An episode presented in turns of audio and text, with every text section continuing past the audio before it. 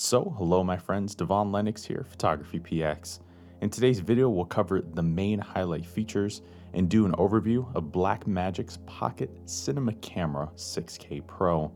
Do know you can find timestamps and links in the description down below, as well as the pinned comment.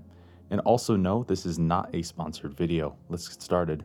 Released in the spring of 2021, the Blackmagic Pocket Cinema Camera 6K Pro comes to refresh the original 6K model, and it comes as the third entry into the wildly famous Pocket Cinema range.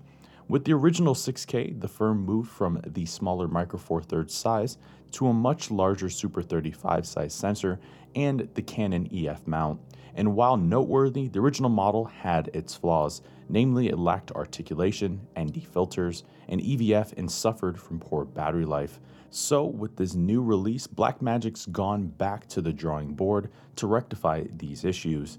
Now, this Pro model adds a variety of essential features like a tilting HDR touchscreen, the Pro EVF option, built in ND filters, dual mini XLR inputs, a new battery, and refined color science yet it comes to market with the same price tag as its predecessor.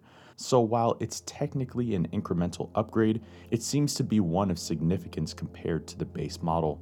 Thus, the 6K Pro looks to be an appealing option for filmmakers perfectly ready to deliver a Hollywood experience and one ready to compete with Sony's FX3 and Canon's EOS C70.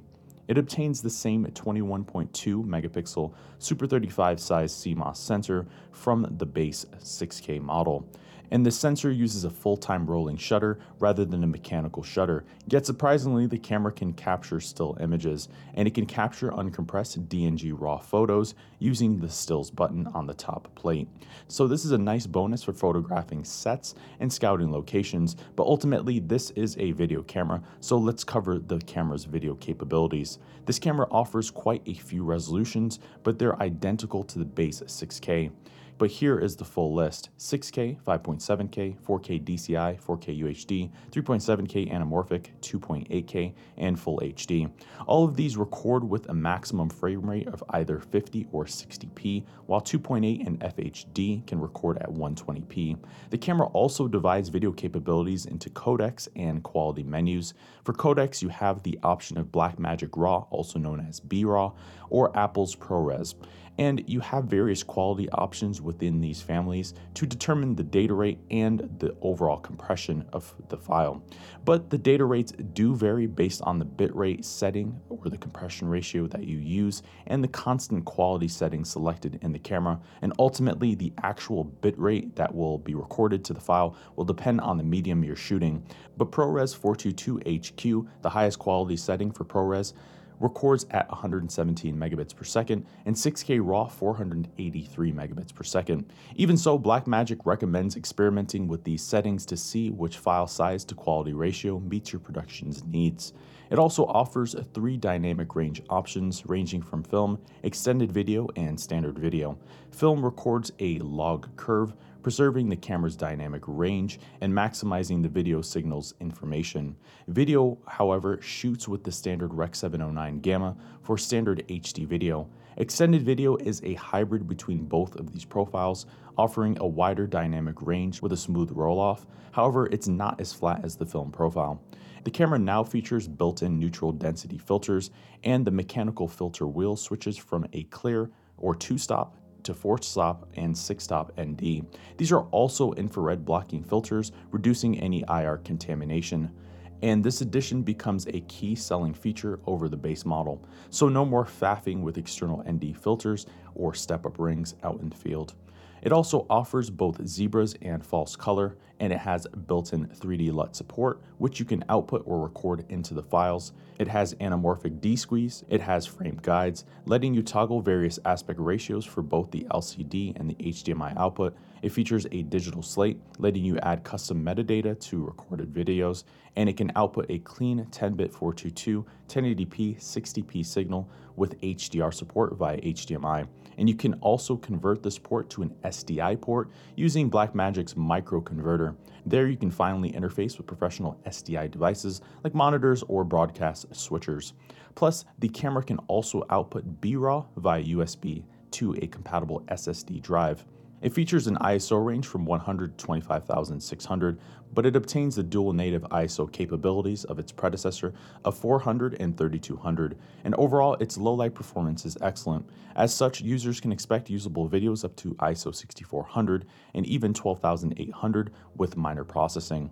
Blackmagic cameras are known to be quite demanding on batteries. Thankfully, new for this release is a brand new battery system. In this case, it now uses the Sony NP-F series battery rather than the Canon LPE series.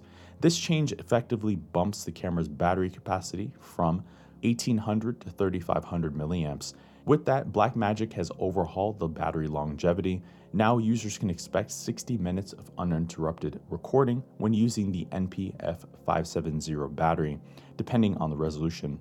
And you can triple this lifespan to 3 hours by using the optional battery grip. As such, this becomes a key selling point that fixes a fatal flaw with the original 6K model. Not to mention, these batteries are widely available and quite affordable as well. Additionally, the camera also supports USB charging with compatible sources, so you can gradually charge the installed battery. There's also a 12 volt DC input that you can connect to household power for indefinite use. For displays, it features an updated rear touchscreen LCD. In this case, it's the same 5-inch HDR display with a 1080p resolution as the original, but it now offers a brightness of 1500 nits and it tilts up 90 degrees and down 45 degrees. These are substantial changes as the original only offered a fixed LCD by contrast. Thus, it brings articulation to the line and answers a long requested feature. It also obtains the Pro EVF option, letting users attach an external viewfinder to the top plate by removing the blanking panel. It's a paid for accessory, but it's well designed, small, and versatile. And it eliminates the need for any rigging and the hassles with traditional EVF accessories for these cameras.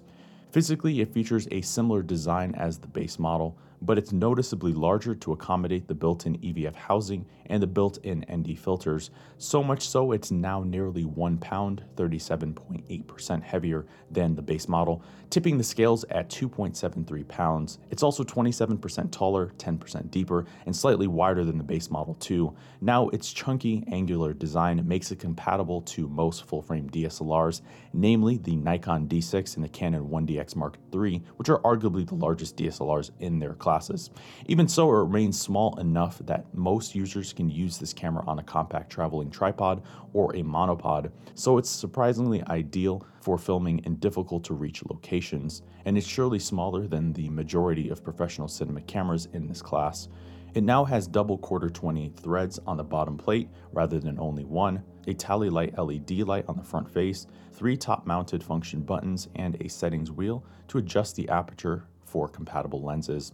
Otherwise, it also features dual mini XLR inputs, both with 48 volts phantom power, a microphone input, a headphone output, a built-in stereo microphone, a timecode generator accessed by the 3.5 millimeter microphone input, dual card slots, a USB C port, which uses USB 3.1 Gen 1 and now supports charging during operation, a full size HDMI port, time lapse recording, focus peaking, and colored lines to help manually focusing, a flicker free shutter, Bluetooth connectivity, letting you control the camera wirelessly from a connected device with Blackmagic's camera control app, pixel remapping, and Blackmagic includes DaVinci Resolve Studio with purchase.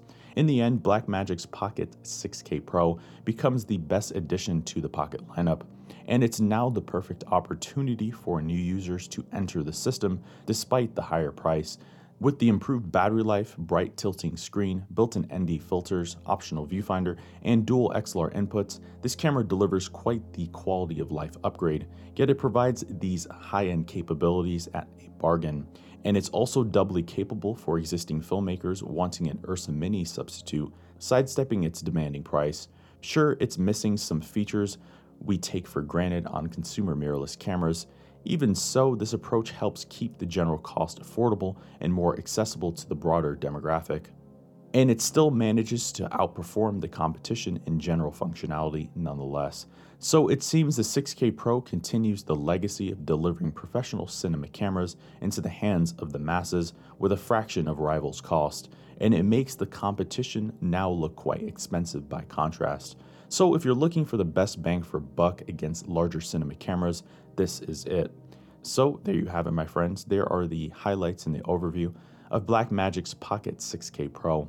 For more information on the 6K Pro, check out our website, photographypx.com, and there you'll see a full detailed written review, as well as other reviews that may be of interest to you. You can also look at the pinned comment in the description down below, and that will take you right to the full review as well.